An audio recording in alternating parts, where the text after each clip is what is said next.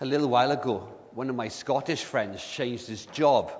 And as a result of changing his job, his employer sent him and three other colleagues down to the Midlands for a week long training course.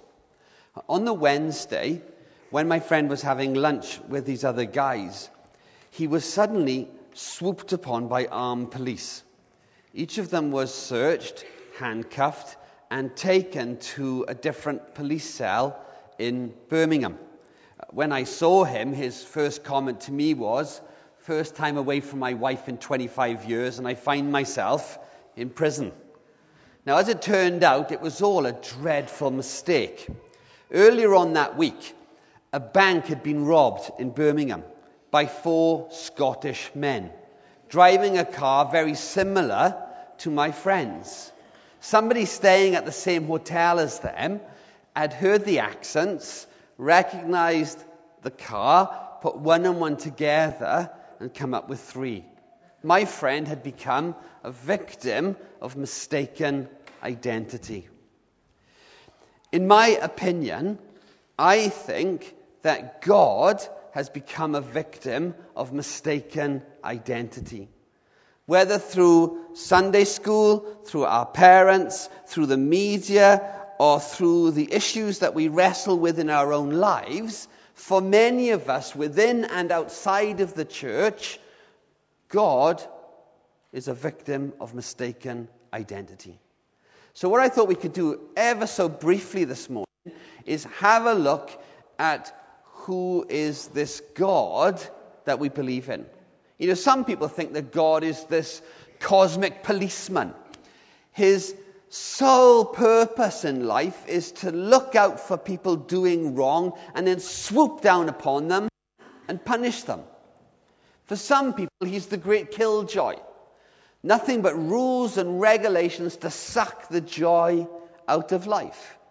For others, he's the fifth rescue service just after the AA. When everything else has failed and you've got nobody else to call on, that's the time to give God a shout. For those of you who are more philosophical, he's the God of Freud. He's nothing more than the figment of our imagination, a crutch to help us through life's tougher times. And for those of us who are going through difficult times, sometimes he's a very dark character, unjust and maybe evil in his ways. Because there's this God, supposedly, who's all powerful and loving and yet, good things happen to bad people, and really bad things happen to good people. You'll recall that some time ago the government played with the idea of identity cards. And I thought this morning we could have a go at trying to figure out what would be on God's identity card if we were asked to put it together. So there's four things I thought I would say. The first is that when it comes to understanding, understanding who God is, I would suggest that God is somebody who throws the best parties. At the end of every year, the highlight for me is meeting with my friends and having a New Year's Eve party. A couple of years ago, we decided to step it up a little and have a world class end of year party. We hired some large hall. We invited about 300, 400 people. We got a barn dance going. We cooked and prepared food on the evening. We played lots of different games. People did their party pieces. We drank, we had some more food. We, we, we had a great time. Uh, we even did a bit of God as well at the end of the, the evening if you were to talk to the people who live in my area, they would tell you that that party was probably one of the best parties that they've ever been to. Friends, food, laughter, food, friends, just a wonderful mix. When Jesus walked this earth, one of the things he was keen to point out was that his father was going to be throwing a party. He called it the kingdom of God. But it's a party to which everybody is invited. Jesus supposedly has the tickets. It's going to last forever. And from what I've read, it's possible to enjoy the party every day in whatever circumstance or situation you'll find yourself in. It's caricatured by forgiveness and peace and hope and joy and meaning and purpose. Have you, have you ever been to a party where somebody's been caught up in the party atmosphere? Normally, you've got to be careful who you stare at at this point in time, but normally they're miserable old so and so's. You know, they'd easily qualify to be one of the Muppets on the balcony. But there they are in this party, and something happens to them. I, when I was a, a lad growing up in Swansea, I used to hang out with a group of guys, and whenever there was something to celebrate, we'd go out for a meal, and we always went to the same place, a place called CJ's down by the beach. So somebody passed their exams, we'd go and celebrate. Somebody passed their driving test, we'd go and celebrate. Somebody went to work that day, we'd go and celebrate. And when we were at this place, I saw somebody who happened to be called Paul. It wasn't me, but somebody called Paul get caught up in the party atmosphere. He's a little bit out of favor now, but do you remember Gary Glitter? He used to have a song, didn't he? Um, do you want to be in my gang, my gang, my gang? Do you want to be in my gang? I'm glad you're here. Because clearly not many other people are. Sh- shall we try that again? It's not too complicated. Okay? Do you want to be in my gang, my gang, my gang? Do you want to be in my gang? So there he is. He's a sour old so and so. But because he got caught up in the party atmosphere, halfway through the meal, we find him standing on a chair in the restaurant, singing this song to everybody and drawing from them a response. Before anyone could stop him, as soon as he'd sung the song, he got on the table, he took off his shoes, he took off his socks, and decided that he would dance down the table to the other side and make sure he didn't put his foot in anybody's food. And all because he got caught up in the party atmosphere. Forgive the cheesy link, right? But God wants to catch us up in the party atmosphere of the kingdom. Our God is throwing a party, and we're all, all of us, invited. Uh, one of my mates is a, is a bishop, and um, we were having a party recently to celebrate the launch of, of, of one of my books, and he came in all of his uh, regalia. And uh, as he got to the, the, the, church where we were throwing the party, uh, he, he said to me, he said, You know, this is how it's supposed to be. Because in the past, the church used to be the center of the community. And if you were going to throw a party, you'd have it at the church. Can you think of anywhere better to throw a party than at a church? Because our God is the God of Ibiza. Our God is the partying God. Our God has started a party that's going to last for eternity. And as his people, I wonder if the people outside identify us as partying people. I wonder if anyone on the street, if they have something to celebrate, think, mm, I must go to that Baptist church because if there's anybody here who knows how to celebrate, it's those people there. But that's who we are. Okay, we need to work at connecting our hearts and our faces so it looks as if we're happy. I accept that. But we, you know, life sucks sometimes. Redundancy, um, relationship difficulties, uh, illness, uh, unexpected tragedy. It can be pretty pooey. In time, even in those circumstances, there is an expectation that as members of the kingdom of God, we will learn to dance with our master. Party. Because if Christianity doesn't make a difference then, when on earth does it make a difference? I don't know if you're into spiritual disciplines. Interesting sort of activity for some. There's a guy called Dallas Willard who's written quite substantially on spiritual disciplines, and he talks about the disciplines of abstinence and the disciplines of engagement. things that we should go without to meet with God, and things that we should do to meet with God. What is interesting about most people's writing on spiritual disciplines is that almost everybody forgets that celebration, joy, and partying is a spiritual discipline. You can't say that Jesus was a stand up comedian, that would be pushing it a bit too far. But you've got to ask yourself the question how did he get away telling all of those funny parables and having people laugh about the place if he hadn't been caught up in the party atmosphere? Who is our God? Our God is a partying God. As his church, just maybe, we might want to think about that. The other thing I think I'd say about God is that God is our number one fan. Um, when my kids were younger, uh, we used to go camping in our, in our caravan.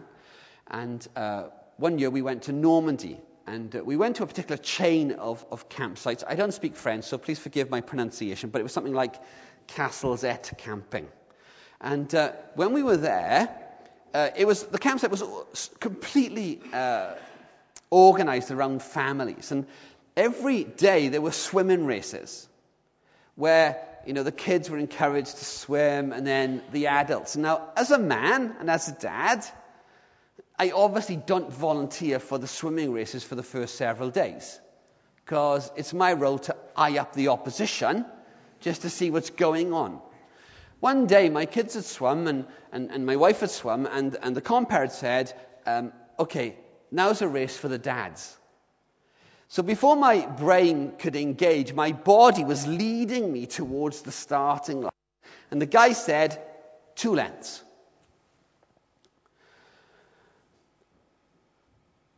It was an incredible experience. It wasn't an incredible experience because I came second and I won for myself a nice bottle of French wine.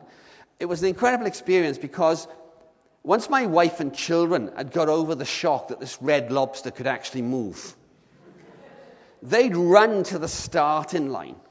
And as I'd swum the two lengths, they'd run at the side of the swimming pool, shouting and cheering, Go on! Go on! Go on! Now, I don't know about you, but that does something for me. To have people in my life who cheer me on, it touches something deep, deep, deep inside of me. We live in a culture that is incredibly pessimistic.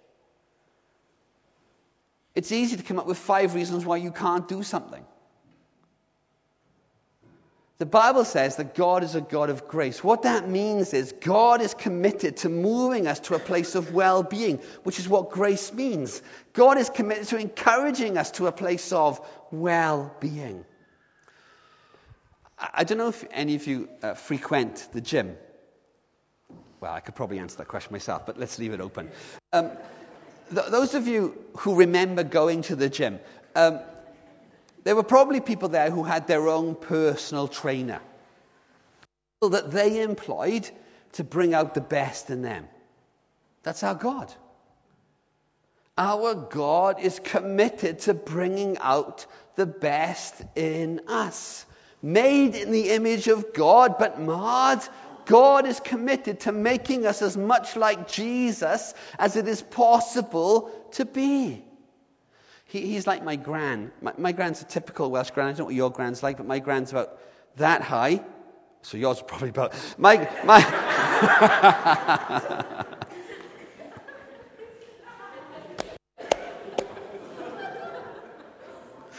my gran's about that high and about that wide. My gran would do anything for me, anything.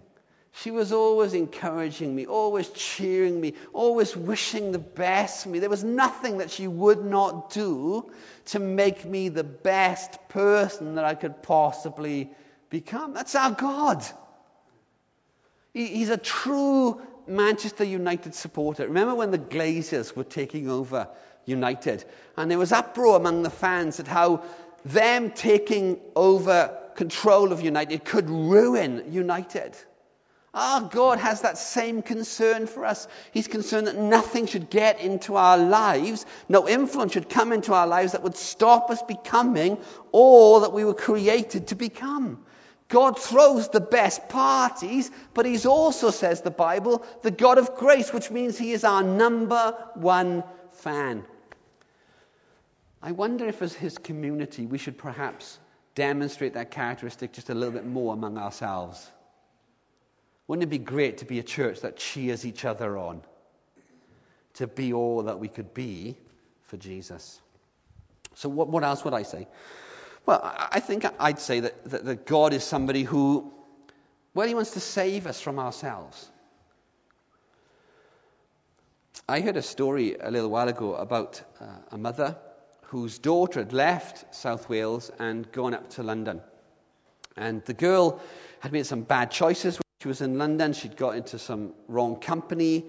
There was drugs. Uh, there was debt. It was really messy. And, and the mum, she, she heard about uh, what had happened to her daughter, and so she went up to London and she got her daughter and brought her back to South Wales. The, the daughter had got herself into financial difficulties, quite significant financial difficulties, and part of bringing her daughter back to, as part of bringing her daughter back to South Wales, the mother also took responsibility for all of her daughter's financial debts. A, couple of years after she'd brought her daughter back and had been caring for her full time, uh, one day this mother found underneath her tongue uh, a lump. And uh, medical tests confirmed that it was cancer, oral cancer. And for the next 10 years, this mum, as she battled cancer, cared for her daughter. I went to see this lady uh, on her deathbed. And we obviously were in, at a point where we were scribbling. She was having a scribbled conversation with me. And there's this woman, shriveled up like a dry prune, riddled with cancer, her eternity beckoning. And the only thing she's concerned about is her daughter. The only thing she wants to make sure of is that her daughter is going to be okay. That's our God. The Bible says that our God is a God of mercy. Mercy means God is somebody who is continually at work within our lives, wanting to save us from ourselves. Let's step up culturally. He's the original Jean Valjean, who commits himself to Cosette to bring out the best that he can in her. That's our God. There are things in our lives that are inappropriate. He wants to save us from them. Attitudes, He wants to save us from them. Relationships that we're involved in, He wants to save us from them. Remember Johnny Mathis, singer? Uh, he had a, a, a, one song one song wonder, really. Um, and the world is waiting, waiting for one child, black, white, yellow, no one knows, but a child that'll grow up and turn tears to laughter, hate to love, war to peace, and misery and suffering will be words to be forgotten. That's God's Son. And because God wants to save us from ourselves, He sent His Son. I think He's the original Bob Geldof. Make poverty history was God's idea. Save us. I don't know what it's like, lads, gentlemen, uh, when you're going on holiday, but in our household, when we're going on holiday, uh, that normally means my wife will take me on a shopping trip because she'll feel that my wardrobe needs attention before I can be seen in public with her. And, and normally, we go shopping for weeks in preparation for our. It's actually an afternoon, but it feels like weeks. And we were going shopping one day, and Sarah decided that I needed new footwear. I had a really nice pair of trainers that I'd paid an awful lot of money for. They were a little bit shabby, but you know, they were comfortable. I looked good in them. I didn't see a problem. But Sarah felt that if we're going on holiday, where we were going, it was really important that I'd buy myself a nice pair of sandals. So we searched and searched and searched. And, and about after 20 minutes or so, we, we found the sandals that Sarah felt I could wear. So I put them on, and there was a bit of a squeak in the right one. But it was nothing significant. It was obviously because they were new, so we bought them, and put them in a box, went on holiday. Three days into our holiday, it was obvious that the squeak in the sandal wasn't because they were new. It was a defect. Paul, can you get cross-ons? What? What? What? What? My son says, Paul, Dad, he used to call me Paul, now he calls me Dad. It, it, it, do your children do that? Because everyone else calls you Simon, they think they can call you. Dad, Paul, come and play tennis. It sounded as if I had flatulence constantly. Wherever I go, initially, really funny. After a little while, embarrassing. By the end, they were in the box. I can guarantee this morning that we have things in our lives that were initially funny, but after a while became embarrassing, and right now we try and cover up. God wants to save us from ourselves. I'm not perfect. Uh huh. You're not going to be perfect this side of heaven. Uh huh. But in the midst of our imperfection, God, in His mercy, wants to make us different, better people. He's a God of mercy. He throws the best parties. He's our number one fan. He wants to save us from ourselves. I suppose the last thing to say, and the most obvious thing to say, is this God loves us. What's your most embarrassing moment with somebody who you have really fancied? If you don't understand what that word is, your parents will explain it to you. What's your most embarrassing moment with somebody that you've really, really fancied? When I was about 18, 19 years of age, I got to spend the evening with an absolutely stunning girl called I have to change her name wherever I go. So, because you record your talks, don't you? so we can remove the comments about my wife later. Um, uh, let's call her Linda.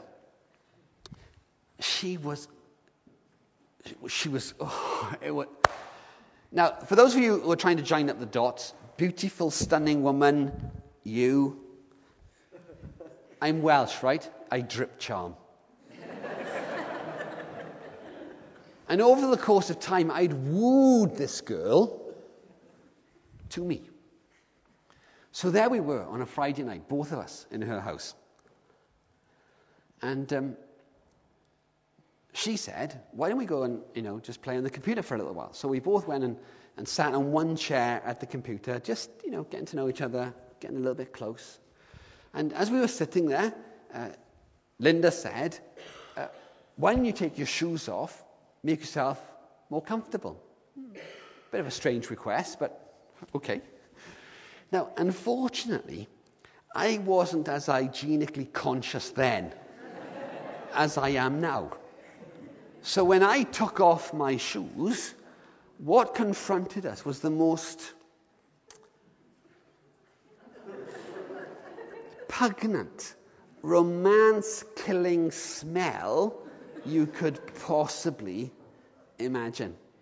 Within five minutes, not only were my shoes back on, but I was also in my car going home.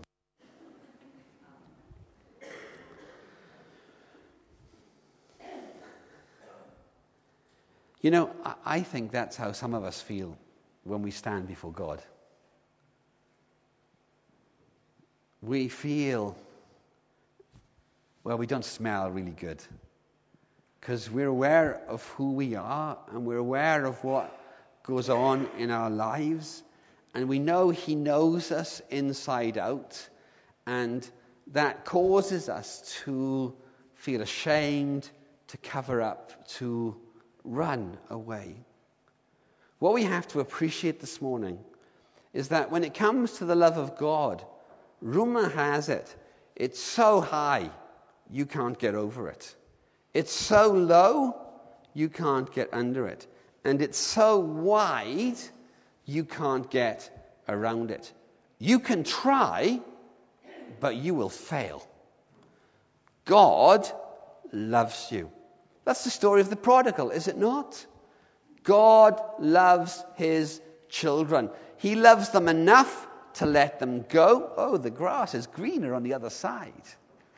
He loves them enough to wait for them to come to their senses. And when they do return home, he breaks social protocol and runs to his returning, repentant children and then throws parties. Our God loves us. It's great, isn't it, that Ant and Dec are back on Saturday nights. Telly's been so bad these last couple of months. I don't know if you watch their takeaway program, but there's a catchphrase, isn't there? Don't just watch the adverts, win them. I think that's where I'd like to finish this morning. Don't just watch the adverts, but make sure you take them home with you today. Our God throws the best parties. Is there nobody here that wants to enjoy the party of God? God is our number one fan. Is there nobody here that doesn't need somebody cheering them on? Our God saves us from ourselves. Is there nobody here who needs saving? Our God loves us. Is there nobody here who needs to experience again the love of God? Don't just watch the adverts. God comes to us by the Spirit that we might know and experience Him for ourselves. I've got one more story and I'm done, right? When I was a boy uh, growing up, um, I, I, I, was brought up in a council estate, and um, very young I learnt the art of being able to stare through the curtains with nobody seeing you, but you could see what was going on outside. And uh, one day, when I was having a nose through the curtains, uh, I noticed that there was a commotion in the house across the road. A group of people had gathered. It turned out that some child had got his hand stuck in the letterbox. And all the men of the area had come together to see if they could get his hand out. They couldn't. They'd got to the point where they were going to call the fire brigade to come and cut his hand out. My dad, very clever man, came home from work just as everyone was about to call the, the fire brigade. And within, it must have been 20 seconds, my dad got that boy's hand out of the letterbox. And you know how he did it? He got him to let go of what he was holding on to. And as soon as he got him to let go of what he was holding on to, the boy's hand was free. So, what are you holding on to this morning? What is it that you are holding on to? Or what is it that holds on to you that stops you from being free to enjoy all that God is? God throws the best parties. Don't we want to be free for that? God is the God of grace. Don't we want to be free for that? For some of us, it's relationships, isn't it? We're involved in relationships that we shouldn't be involved in. For some of us, it's habits. We do things that we know we shouldn't do. For some of us who are men, Jesus has become a bit of a side salad to our spiritual life. And, and church, I, I don't know about you, but lots of the churches I go to, we don't do bloke Jesus. We do either girly Jesus or men who can connect with their femininity Jesus. But we don't do bloke Jesus. So lots of men give up on Jesus. We come to church because our wives want us to. But we want to embrace with Jesus, but we. What is it you've got to let go of? Why don't you let go of it this morning? And if you don't think you can on your own, then we'd love to talk to you today and pray with you and establish some support around you to help you become all that God would have you become. Thank you very much, everybody.